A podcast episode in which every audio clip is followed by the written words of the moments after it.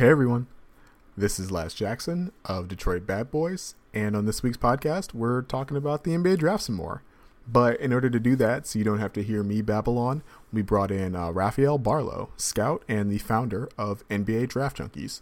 Ben Gulker and I ask Raphael about Killian Hayes, Devin Vassell's new broken jumper, why RJ Hampton is rising up draft boards, and uh, Rafael tells us a great story about Sekou Doumbouya. You're going to love this episode. I know I did. As always, we appreciate your continued support of the podcast. The best way to do that is to share, subscribe, and leave comments. Please leave comments on the discussion post on Detroit Bad Boys. That's the best way for us to have the conversation that we want to have around the podcast.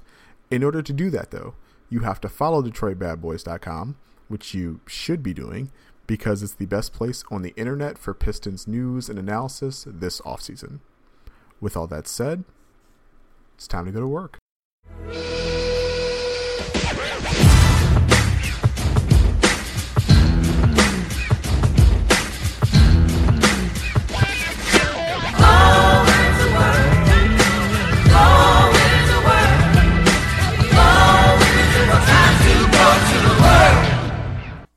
Hello, everyone. Welcome to the Detroit Bad Boys podcast. I am your host, Lazarus Jackson. Pleased to be joined by my co host, Ben Gulker. Ben, how are you doing? Laz, I'm doing good. Good to be back so soon. Not like a three month break or whatever. right. We had between the last two. Hey, look, I'm excited about today's podcast. Uh, we've got a special guest who I know you're introducing in a second here. And look, I'm looking forward to learning some stuff this week. I think this is going to be a good one. How are you doing, yeah. Laz? I'm doing great. I'm eager to uh, to introduce our guest. We have from NBA Draft Junkies, who which is his brand new website. We have Rafael Barlowe. Uh, he also has a radio show on Dash Radio and a YouTube channel. What's up, Rafael? Nothing much. Nothing much. Thanks for having me on. I, I really appreciate this opportunity to uh, talk basketball to your audience. No, we we appreciate it because you know we've been talking basketball to each other for so long. It's nice to have fresh perspectives outside Detroit perspectives. But uh, we wanted I wanted to know a little bit about you though before you got started. Like, how'd you get into draft scouting? How long have you been a scout? Um, man, it's kind of a, a loaded question in a sense. I guess you can say I first started like unofficially was maybe I don't know if it was nine seasons ago or ten seasons, but it was the I started off with the Texas Legends, which is the Dallas Mavs D League team, and um, I started off as a, an intern. I wanted to do basketball operations stuff, but if anybody's ever worked in sports, and when you're an intern, that that usually means you're probably not doing anything sports related in a sense. So it can be just a bunch of grunt work or busy work or whatever. But I really wanted to separate myself, and so they had a bunch of um, DVDs. You know, players are always trying to send in DVDs. Players and agents trying to get discovered. And so um, one day I, I took some DVDs home and I watched it. And I've always had an interest in scouting. Like the NBA draft was like my favorite day of the year. Like you know that mm-hmm. last Wednesday in June was always something that I wanted to do. And, and then I just realized like the traditional way of me working my way up as a scout with the organization probably was unlikely. But um, yeah, I just you know, started watching the DVDs that players would send in, and then one day there was a guy that I watched, and I thought he could play. I mean, I thought he was really good. The footage was grainy. He was playing at a NAIA school, and um, you know, I had told the the general manager, whatever, you know, I think this this guy's pretty good. Not saying that my opinion made a difference. I think they had already had their eyes on him anyway, but then just seeing him come to work out or try out for the team like a week later made me think like, okay, I saw the same thing that that that they did, and then me and the guy, his name is Dominique uh, Johnson. He's actually from Detroit, and uh, we developed a good friendship. Uh, he, he's still playing overseas, and then from there, it was always something that I wanted to do, just didn't know how to, you know, didn't know how to get started. And so um, the, the Mavs are like a really really stable organization where there's not a lot of movement. Like some of the guys that have been there have been there forever, and so like I said, I, I realized that the traditional way of me just kind of working my way up was unlikely, and so instead of instead of like waiting for a team to give me an opportunity, I just decided to create my own. So I started my website. I, I want to say I started like 2017, and so I was living in Istanbul, Turkey at the time, and I had nothing but free time, and I couldn't afford to have someone make a website for me the way I wanted to because I think they told me it's gonna be like ten to fifteen thousand dollars. So I figured out how to make my own website. And then when I was there, I got a chance to watch a lot of the um, international players. And so, uh, since this is a, a Detroit uh, podcast, a Detroit Pistons podcast, the first player that I scouted, that I saw, and I was impressed with and took notes about was Sekou Doumbouya, and he was like 15 at the time. How about that? Yeah, and I remember like I and I actually um, saw Sekou a lot last summer because he worked out in Dallas, and so I had showed him my notes, and it's funny if if anybody's um, gets a chance to like talk to him or meet him, and, and he'll tell you the story. So I had these notes, and I was like, this kid is so immature because it was like an under 18 tournament. It's like he's, he's so immature. You know, like the layup lines, he was like flat footed. He didn't break a sweat. But then I just saw him move, and I'm like, all right, he just got a rebound and went coast to coast in a couple dribbles. Like he's the best player on the floor, and I had never heard of him. And then I went home because the internet was bad. As you can imagine, I was in another country, so my phone service wasn't the best. So anyway, I get home and I, I, I Google him and I find out like, oh, he's 15. he's playing in the 18 and under tournament, and um, it's like, oh, even, that's why he's immature. yeah, but I mean, he like really like. I mean, in my notes, I was like, this kid clearly does not understand the magnitude of this tournament. He doesn't understand that there's scouts here. Like, this is somewhat of a job interview in a sense. But he was just laughing and having a good time. But he was so dominant in that tournament. And I mean, there's a few other guys that played in that tournament that have made it to the NBA. Like his teammate Frank Ntilikina was a, lottery pick that same summer.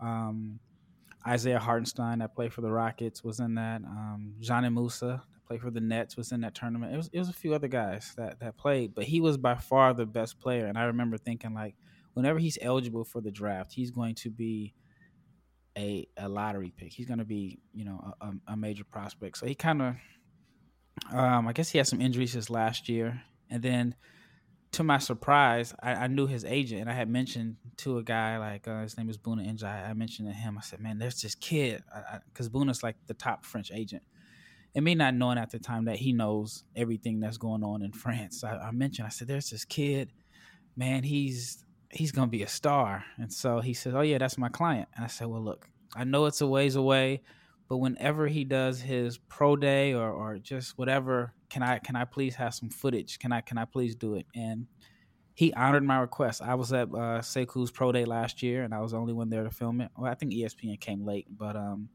yeah. So it just kind of shows that you know, kind of long winded there, but yeah, my first tournament that I scouted saw Sekou, and then you know, years later, I ended up doing this pro day, which is probably like one of my most watched videos on YouTube, and it's uh, ironic that you know I'm on a Pistons podcast talking about that. So, so that's kind of how I, I wouldn't say how I got started, but that's probably like one of my best stories about like the start of my journey as a scout. No, that's a good story because yes. like I remember the like his trainer was Tyler Relph, right? Yep. Sekou. Yeah, yep. and so I remember they were talking about uh, the team was talking about after they drafted Sekou, they remembered like Casey going down to Dallas to that workout and being like, "There's no way we're gonna get this kid at 15." Right. So I remember that. Like, yeah, it was like we'll just we'll just ignore it, and then he fell to them how ecstatic they were, and they brought up that workout all the time uh, post draft, but before the season started. So it's yeah, crazy you were there. Yeah, I was so um yeah, Bouna honored my my request from 2017. I was there. I want to say every NBA team was there. It was probably 50 or 60 scouts, not including like coaches and and you know high level decision makers there. And ESPN came late. I don't know if they had some issues with um, finding a location or whatever. So they were there to film maybe like the last few minutes of it, but I'm the only one that has like the entire workout, and it's on my YouTube channel. All right, Pistons fans, for sure, check that out. But uh, but yeah, but Raphael, the reason I wanted to bring you on is because my co-host hasn't done like a huge deep dive into the the draft yet, and so we're gonna do like a little educational thing for Ben. So Ben, what do you what do you want to know about this year's draft, man? Well, first of all, that was a fantastic story, and I was just I was like I was just sitting here intensely listening. That was that was awesome, man. Thanks for sharing that, Rafi. I really appreciate it. yeah, no uh, yeah. So, so fill me in, school me a little bit about this year's draft. Um, let's start with this one. Um, this is kind of generally regarded as a bit of a, a weaker draft class. Um, mm-hmm. You think it's easier to trade up or trade down than it would be in normal drafts? That's a tough question. I think like I don't think it's a weak draft. I think it lacks surefire star power. But I think a lot of that is because, you know, for example, if James Wiseman, who was projected as as the top overall pick in a lot of draft boards coming into last season, if he would have played a full college season as opposed to the three games that he played, maybe it would be seen differently. Like if LaMelo Ball had chose to play college basketball in the States and everyone had an opportunity to watch him 20, 30 times or play in the NCAA tournament, then that could be, you know, change the perception of how this draft class is. Same with RJ Hampton. Um, even a guy like Deni Avdija, who's who in my opinion is a, a, top five pick, he played in in Israel. So I feel like because a lot of people didn't get a chance to see a lot of the top prospects on TV, or they didn't have the opportunity to like build their reputation in the NCAA tournament, is considered a weaker draft. Even though some may have considered it that beforehand. So I don't know if like it has a star power up top, but I, I think like like where the Pistons in their range, I think you're going to be able to find, uh, you know, a, a, pretty good player. I, I, just don't think like there's like the surefire, you know, like Karl-Anthony Towns or Zion Williams. I don't think there's that big name in the draft. I mean, I guess LaMelo's the closest, but he really only played like 12 games, 12 maybe 14 games. So how many people really watched him in Australia?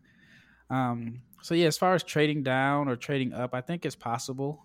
I think it's really possible simply because you know there are teams that may have a guy that fits their system or what they want to do, and another team like I think Golden State may be interested in trading down. Ooh, interesting. Okay.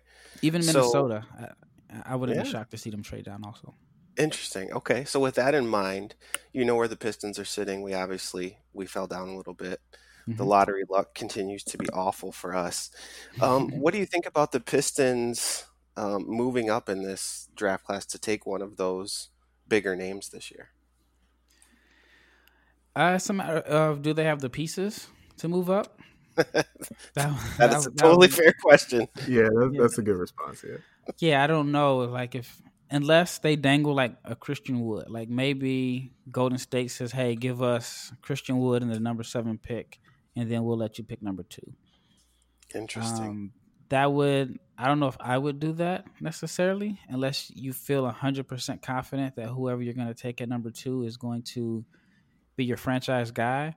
And the reason that's kind of iffy in a sense because, like I said, if if it's if you're moving up to take a guy like Wiseman, he only played three games and they were against like South Carolina State, Chicago State, and he played against Oregon, but it was only a half. So unless you feel 100% confident based off of your what your scouts told you from USA basketball or the McDonald's game or the Jordan Brand Classic or whatever with that pick, then I guess that would make sense. Um, you know, same thing with LaMelo Ball. If you want star power and you think that he's going to do what I feel like the Pistons thought Blake Griffin would do, as far as like sell tickets and just kind of be the face of the franchise, then yeah, then then I think you make that trade also simply because, um, you know, everyone says that Detroit needs a point guard, and you know all the rumors of late saying Derrick Rose is on his way to Los Angeles.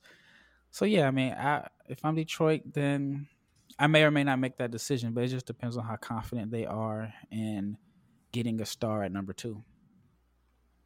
When you so Raf, when you look at Detroit from an outsider perspective, you talked a little bit about how uh, you the a lot of the point guards have been kind of like mocked them in, in, mock drafts.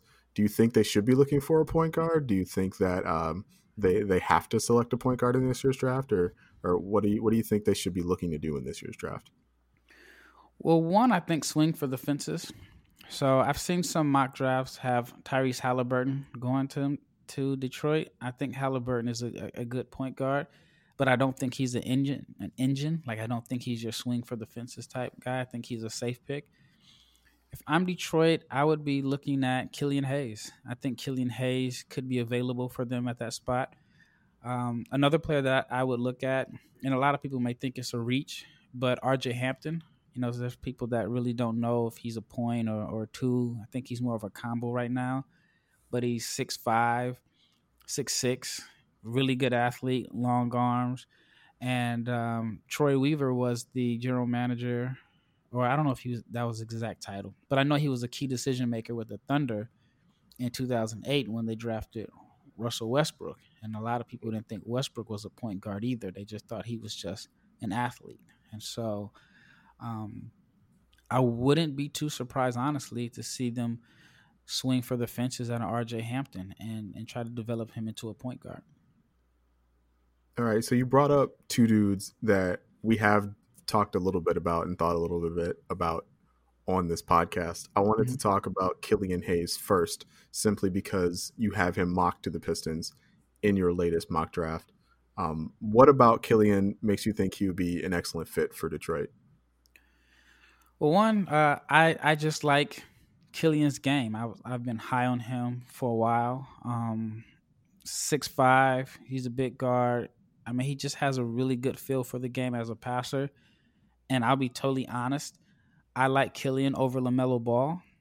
I don't think he'll go ahead of LaMelo Ball in the draft because, um, you know, I, I think an owner may just say, "Hey, we're going to take LaMelo Ball. He's going to sell tickets." You know, he, he has a bigger buzz, especially in in the situation like this year where um, teams are probably going to be looking to generate some some buzz or some income if you know with, with no fans coming in. Like, and LaMelo's going to sell jersey, but no, I, I think Killian is a better prospect in my opinion. Like like I said, great passer.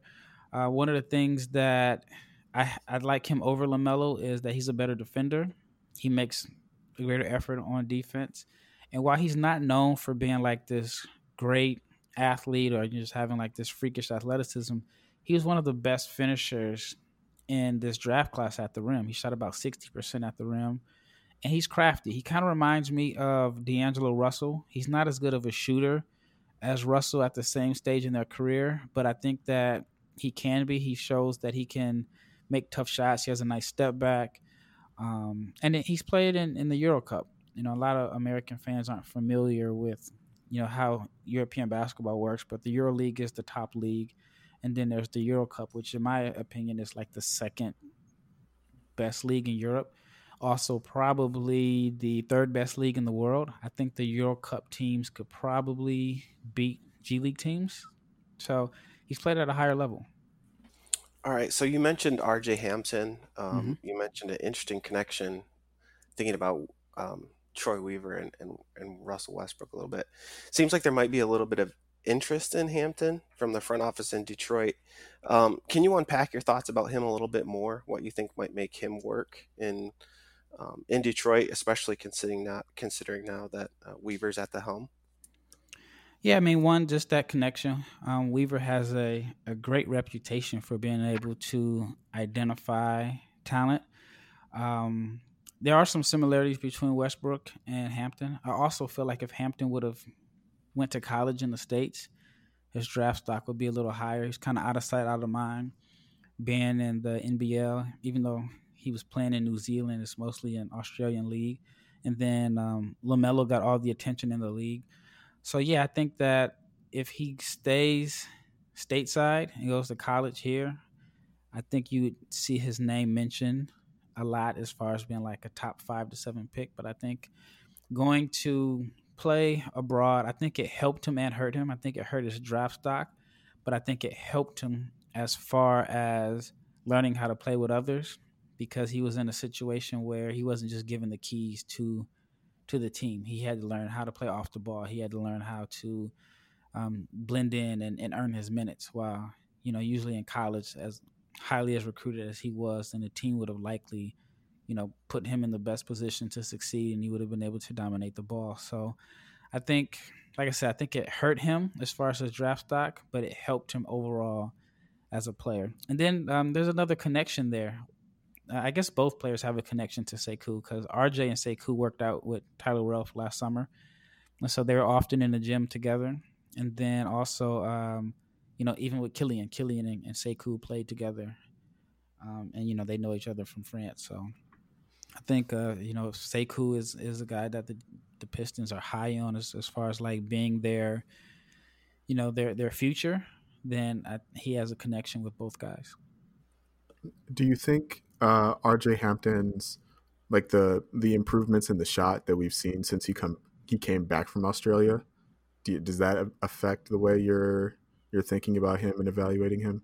Yeah, definitely. Um, the the main video. Well, I know Mike Miller posted a video on social media, but I have a video on my YouTube channel where I went to the gym and watched him work out with Tyler, and he shot the cover off the ball. Like I was, I don't want to say I was hundred percent shocked because I had, you know, a couple times this summer went to the gym and just kind of watched him and, and, watched his progress. I know that he kind of changed his, um, you know, definitely the base. Uh, you know, he, he had like a really narrow stance on the shot and then he changed as far as like the positioning of his elbow. And I know he's been putting in a lot of work. Um, so yeah, like on video, yes, the shot looks a whole lot better. The problem with it is that it's video. There's no competition. You know, it's and I haven't seen it in the game. I haven't seen it in pickup basketball. And the day I was filming, he just shot a lot of set shots. It wasn't anything off the move. It wasn't any pull up dribbles, and that was just what they had planned on working on that day. Um, I do plan on going back to uh, you know just to see him do some different shooting drills. But yeah, I definitely think that he's a much better shooter than he was at this stage last year because I saw him work out. Actually, I have a video. I, I just thought about. It. I have a video with him and Sekou working out together, and RJ's shot looks a lot different, and he's definitely a much better shooter than he was at this time last year.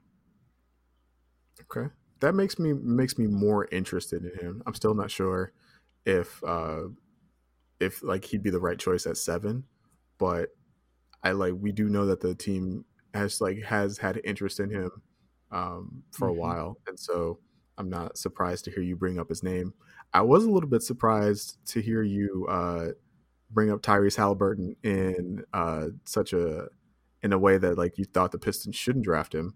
Um, right. He's kind of the other point guard prospect that like the Pistons generally get mocked. And you talked about him not being an engine. Uh, what makes him not an engine? Is it like I know he had a low usage at Iowa State.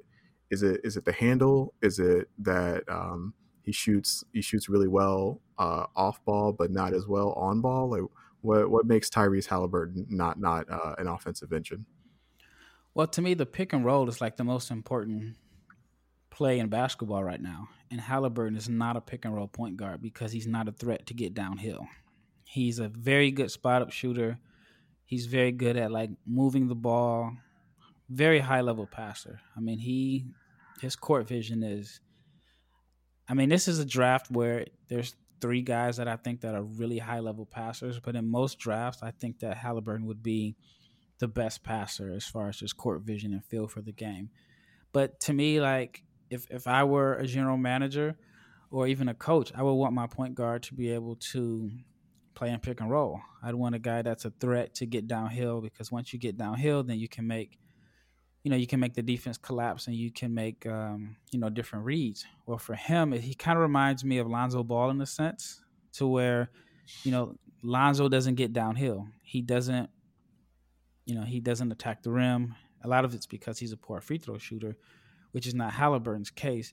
But I think that you know he just doesn't have the the frame. Maybe he just doesn't want to get downhill because he's so skinny, and you know doesn't want to take the pounding. But I've never really seen him go north and south on his dribbles. And then he has a funny looking shot, which it goes in. Don't don't get me wrong, he goes in, but it's like um, yeah, it's just a funny looking set shot. So I don't know how well he'll be able to shoot off the dribble. So even if he does run pick and rolls, I think teams would just go under because he has like a longer release. And I, yeah, I just don't know how good he'll be in pick and rolls as far as like pull up jumpers, getting to the basket. And then like for me, like I said, I like my point guards to get downhill. He has a really low free throw rate. If I'm not mistaken, he's only taken like 75 free throw attempts in two seasons of college basketball. That is not a lot of free throw attempts. Yeah, not at all. I mean, he's now you can't you can't front on the three point shooting. He shot over forty percent, and he had, you know, a, a fairly large number of attempts, the sample size is there. I just don't see anything in between. But I think he's a great complementary player for a uh, like a ball dominant player. So on one hand, I think that like if Blake Griffin plays to the level that he played with, played in was it two years ago that he was All NBA, then I think he's a really good complementary piece because Blake is the main ball handler and then he'll knock down open shots. But as far as long term, if you know Blake is not there, and then who is the Pistons like primary ball handler or you know the guy that's going to do all the shot creating. And so I think Halliburton is best if he's playing off somebody as opposed to being the engine that runs the team. All right, that may, I mean, like that makes a lot of sense. The next guy I wanted to ask you about was uh, Patrick Williams. Mm-hmm. Patrick Williams is the uh, is a wing out of Florida State. Came off the bench for uh, most of their his time at Florida State, but he's a big dude, good rebounder, um, like a little bit very effective in pick and roll, but not like that wasn't what Florida State spent a lot, a lot of time having him do. But that holds a lot of appeal for him at the at the next level. Um, but the Pistons already have kind of a big wing guy that they want to operate in pick and rolls, and Sekou uh, already on the roster. And so I wanted to ask what he thought about the the fit uh, with Sekou uh, with and Patrick Williams. That's an interesting fit. I've never thought of that. I think Sekou's more of a four long term than a three.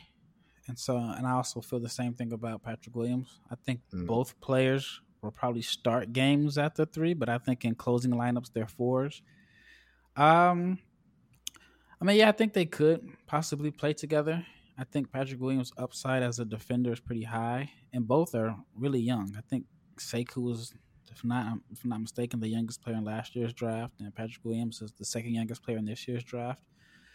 So I think defensively and as far as versatility, that would be a you know a pretty good combination. I think both are still somewhat raw in a sense, and so you'd have to really have a lot of faith in the Pistons' developmental staff to develop them into the type of players that you're looking for. Um, yeah, it'll, it'll be interesting fit. I mean, I guess in my opinion, I feel like the point guard and possibly the center positions are, are the biggest needs for the Pistons right now. And adding another four, I think, would be kind of redundant in a sense. That makes sense. Yeah. I just, you know, you see teams that play multiple wings at the same time.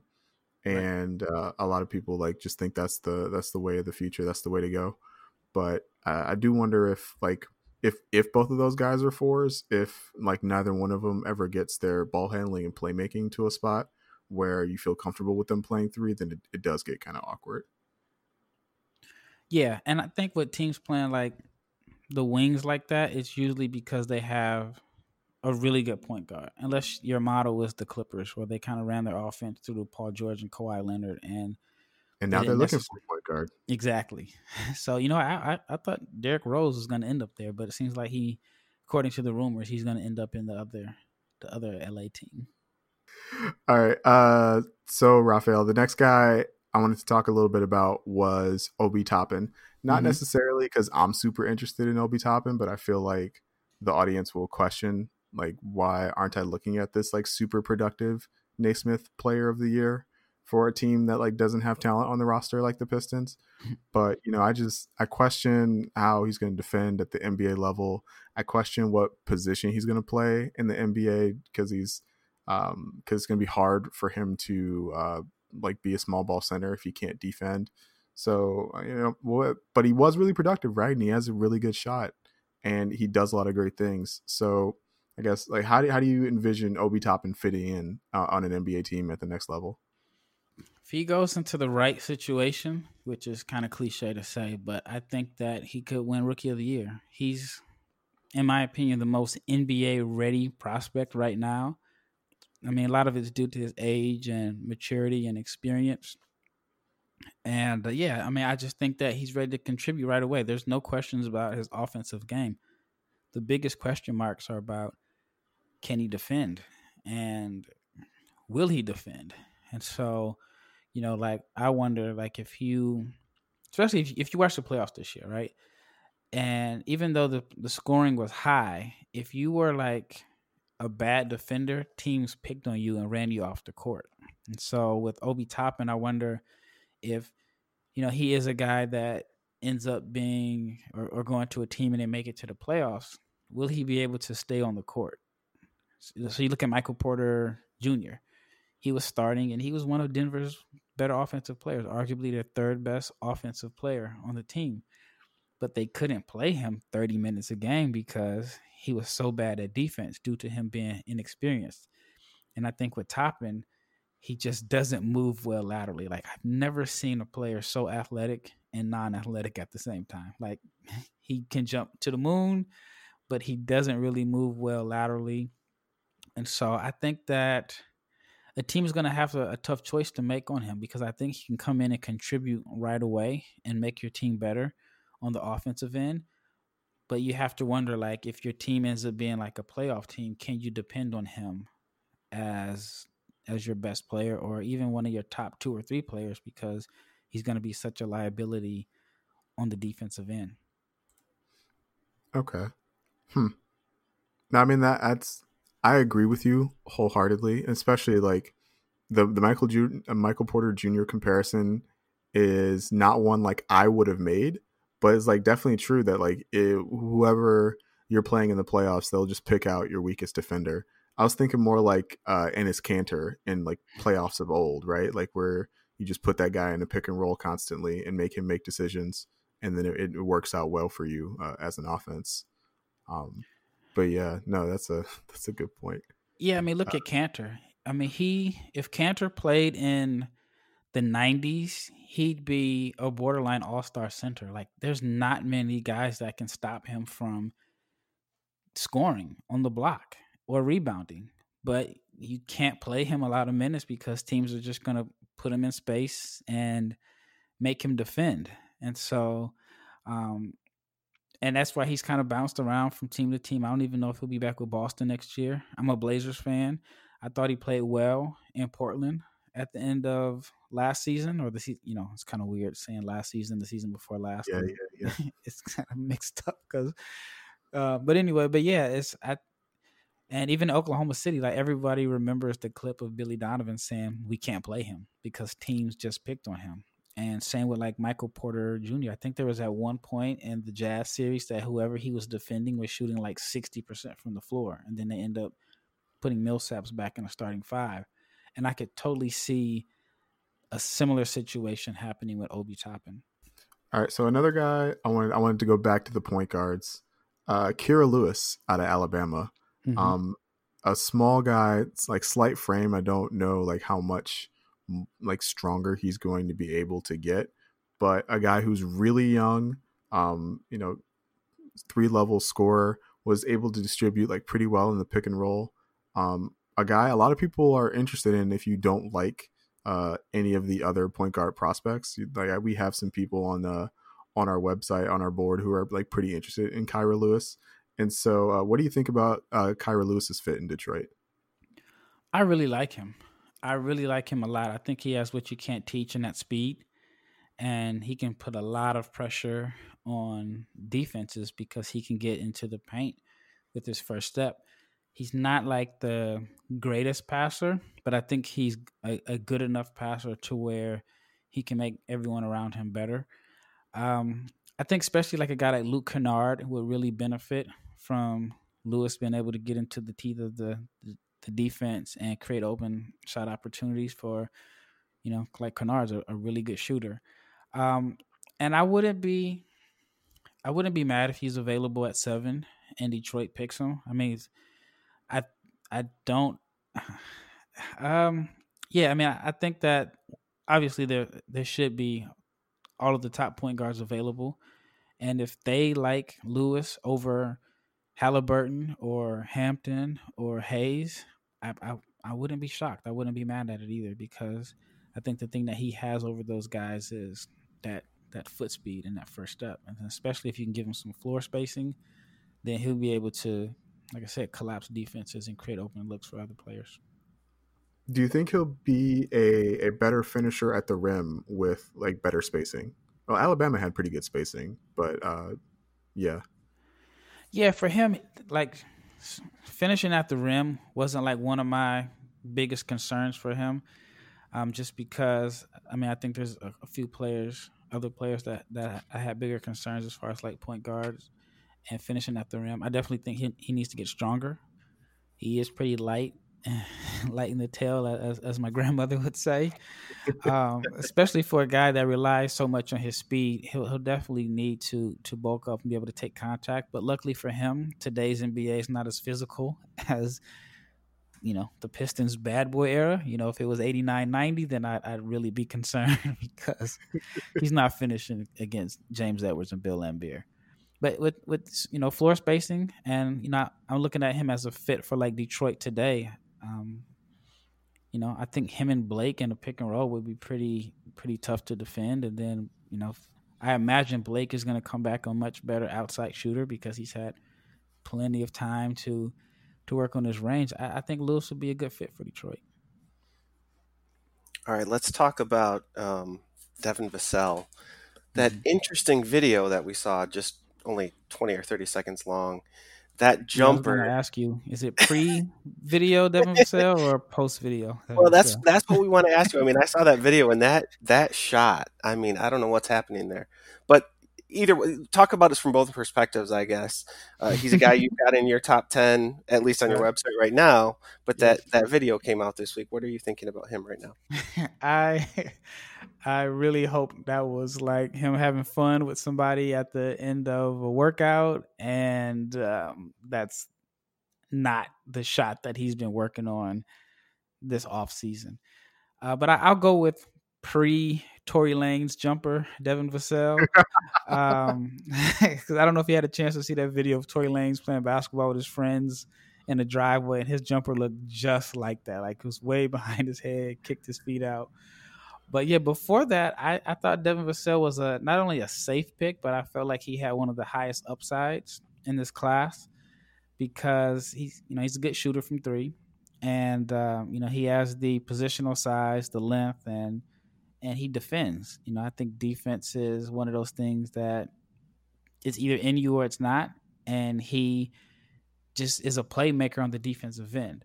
I think that, and a lot of people may be shocked when I say this, but I think his best best case scenario, if he can work on his ball handling, same thing with with Lewis getting stronger and just kind of being more effective at attacking the rim, I think that his upside and his ceiling is like a Paul George type player. But yeah, I, I mean, think his, his, baseline is like a Trevor Ariza. I mean, his stroke was pretty pre whatever that video was. right. I mean that that video that that shot does not have a chance in the NBA. I mean, as long as it takes for him to get set up, the the the jump forward, I don't know, all of it just looked awful to me. Yeah, I like I didn't see it like when it first came out, and you know I would see his name on Twitter, and you know I didn't I didn't know. I just thought maybe it was draft Twitter talking about it, and then maybe like five hours later, I still saw his name kind of trending, and so I decided to type in his name, and and I just couldn't believe what I was seeing. like, it, what made it more concerning was it wasn't just one shot; it was like maybe four or five, so it just made me wonder like okay is he did he really change his form after shooting over 40% from 3 like it just doesn't make sense to me yeah what do you think would like make a guy change the way he's shooting during like an extended pre-draft process i have no idea i wish i knew um, at least with Markelle Fultz, there was rumors that there was some type of injury or something like that. Mm-hmm. But yeah, I just don't understand. Like, why he would or why anyone would let him change his form. Like, I mean, I have some experience as a trainer. I've worked with, um, you know, some NBA players, and I would never have them change their form, especially if they're a forty percent shooter from three. And so, you know, even if the player wanted to, I I wouldn't suggest it. Like I said, he was a good shooter. It wasn't like, like for example, with RJ, his elbow was out and he was such a, a dominant high school player that he really didn't have to shoot a lot of jumpers. I'm talking about RJ Hampton. Mm-hmm. So for him, I understand why he was changing his form because he needed to have a wider base and he needed to improve as a shooter. for Vassell, like his shooting is one of his greatest assets. One of the reasons why he's a projected lottery pick. So there's no need to change it. No, yeah. I was I saw like when I was searching it on Twitter because I too was like, what like saw it on Twitter a bunch and was like, what is going on? There was some theorizing that like he's trying to get more power to shoot from deeper mm-hmm. for some reason, and like I I kind of get that because he was a forty percent shooter both years at Florida State, but he wasn't taking you know like Dame Lillard threes or anything. He was taking a lot of uh, you know what the defense gave him, but like if you're really worried about that, like we can stick you in the corner, man. Like we can, we, you don't have to like make a change that drastic. Uh, yeah, and power doesn't come from swinging your arms from behind your head. It comes from your base, like that. it's kind of shooting 101. Yeah, it's like um, you know, like the when people work out and they throw like the the, the medicine ball off the wall to work on their core, and that's what his shot looked like. it's not that. That's pretty good description. yeah, I hope it was a joke. Like, I don't know if it's somebody that made it up, but they said that him and whoever he was working with were just kind of messing around, and that's the only part of the video that got out, not the normal shot. I really hope that part is true. He's gonna have a lot of questions to answer when he does his interviews, and and now if you're like an NBA team, and you can't like bring him in for a workout, I mean, what do you do? You tell him, all right, get on a Zoom call and hey, we need you. To, we need to see you shoot.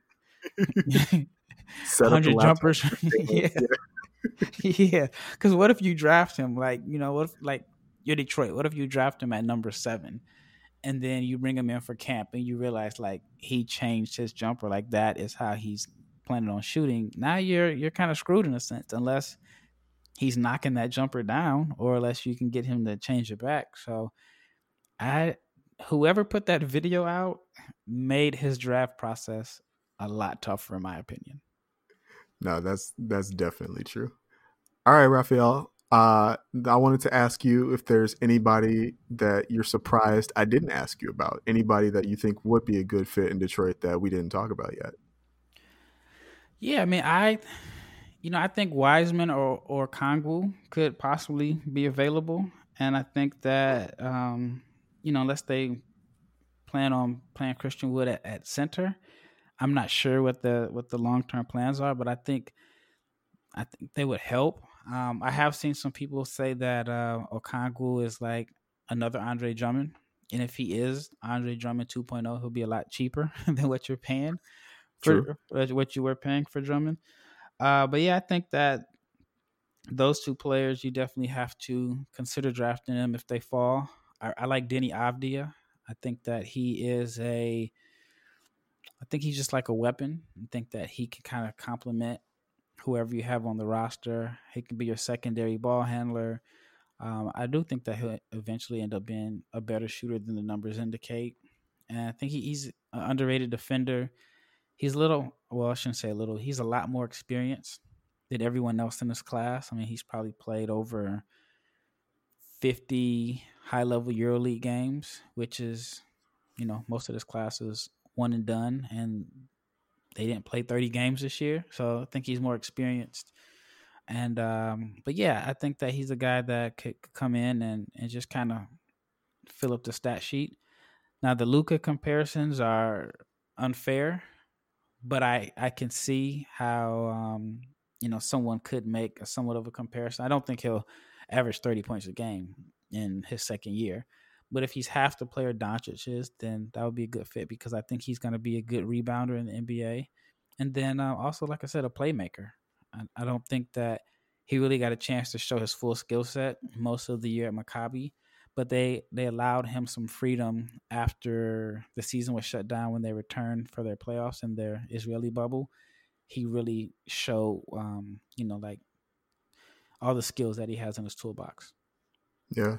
I have been assuming that Deni is going to be gone by 7 mm-hmm. And so I, you know, that's part of the reason why I didn't ask about him. The other reason I didn't ask about him is kind of the same thing we were talking about a little bit earlier with Patrick Williams, right? It's like I think he's a four, and if he and Sekou are both fours, that makes it uh, like kind of difficult for Detroit. But do you, do you think that pairing could work of uh, Deni and Sekou? the all international uh, wing combo? You know, I think it could work because uh, I think Sekou could defend fours and Deni could defend fives. I think they could be interchangeable, but I don't think they would be playing in the same spots. I think Deni would, in my opinion, I think he should be used as a secondary ball handler. But I know Sekou wants to be more so of a ball handler. I know last year when I talked to him, the player that he really looked up to was Siakam. He kind of wanted to pattern himself after Siakam a little bit. Hmm. So he, he would definitely kind of want the ball in his hands. Um, yeah, I, I think they could fit together a little bit more than than uh, Sekou and, and Patrick Williams, just because I think Deni would have the ball in his hands a lot more if used correctly. Now, if you turn him into like a a spot up shooter, then you're not really getting the most out of his talent. All right, Rafael, thank you so much for coming on. Uh, let the people know where they can find you, where they can find uh, your work, your radio show, your YouTube channel that you've referenced a couple times. Like I know I'm definitely going to go check out that RJ Hampton video after we're done recording here. Uh, yeah, let the people know where they can uh, find you. Well, first of all, thank you for inviting me on as a guest. It's always a pleasure to talk basketball. And um, so, yeah, I'm just thankful for this opportunity. If you ever want to have me on after the draft, right before the draft, just let me know. I'd, I'd be glad to come on as far as like my my channel, it's uh just type in NBA Draft Junkies, and it's on YouTube. Um, same thing, NBADraftJunkies.com, and then I have a new radio show. I've I've been told I can't say podcast because it's a radio show, but it comes on Dash Radio, and it is every Monday at 10 p.m. I'm sorry, 10 a.m. Central, so that's 11 Eastern. Um, but yeah, it's it's uh, every Monday, and it's the, the, downside of it is it's kind of it's a radio show, so you can't just go back and listen to it if you miss it. But the people at Dash were so cool; they gave me the opportunity to be able to take that same show and I can put on my YouTube channel, so it's available if you know you can't listen to it live when it's on the radio. So yeah, Dash Radio. It's on the Nothing But Net channel under Dash Radio, and then um, like I said, YouTube NBA Draft Junkies podcast, um, NBA Draft Junkies podcast, which is on Spotify and uh, Apple, and then I guess Podbean or wherever you can find all your your podcasts at. And then my Twitter handle is Barlowe B A R L O W E five zero zero. What is uh, what's the five hundred stand for? Uh oh, so so uh, it's kind of like a play off of when I was in high school, my favorite team was the Blazers, and so my email account was Blazers 500 because S500 Mercedes was my favorite car. And then once I got on Twitter, I just kind of changed it to my last name because I didn't want to be put in a box as just a, a Blazers fan. And so, and I just kept the 500 because I mean, I still like a S500, even though they're not like S550s. But, uh, but yeah, that was like my favorite car back when I was in in, in high school. That's that's a solid reason. That's a that's a good reason. I'm more of a Jaguar guy myself, but like I respect it highly. Okay. Yeah. All right, Ben. Uh, let the people know where they can find you. Uh, you working on anything this week? Well, I'm going to be searching the back catalog of uh, YouTube videos that we have from our esteemed colleague and guest today because I I did peep on it while we were talking on the, the podcast today, and it is loaded with content. So I'm going to be catching up on that. That's where I'm going to be. Um, Rafael, thanks so much for joining, man. This was this was so enjoyable for me. I know our listeners are going to love it. Um, I could seriously sit and talk to you for hours. I know I could. I, I, just love listening to you and tapping into your to your knowledge and experience. But at BR Gulker on Twitter. Um, how long away is basketball? When should we start working on stuff post draft? Last I don't. This yeah. this time warp is still so real for me right now. Season's so gonna confusing. start in like March or something, or February or January or April. I don't know, man. Sometime in the future. Free agency during Thanksgiving break. Oh my goodness, it's, going to be weird. It's it's so. Uh, just nothing like it. Like there's, and then it's, it's weird because even like for me, when I'm scouting the international prospects that were that are, are in the 2020 NBA draft, quite a few of them are playing their 2021 season already. Yeah, and oh, it's wild. I I know one guy told me his team will let him out of his contract if he gets drafted to come over and play. But I don't know how that situation is going to work out for a few other guys. Like I know Avdija is here in Atlanta working out, and so is Théo Maledon. Um, another guy named Paul Eboua, who's a second round pick, he's here. But I think all the other international prospects are in Europe and they're currently playing in their season. So it's like so weird for them because you know they're like trying to prepare for the NBA draft, but not knowing if they can get out of their contracts. It's just this whole coronavirus situation has just thrown everybody's timeline off. Yeah.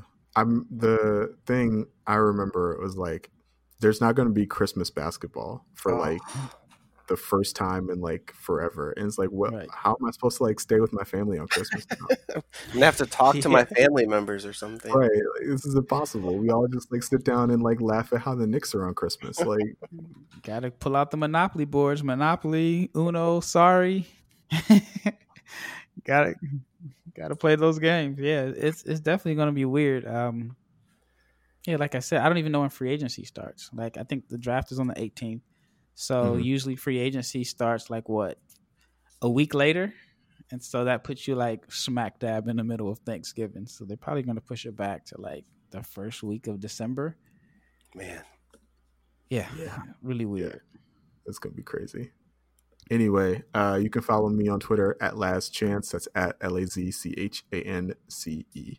Uh, this has been the Detroit Bad Boys podcast. And yeah, we'll talk to you all later. I don't know when that's going to be. Maybe it'll be before Thanksgiving free agency. Who knows? See you guys.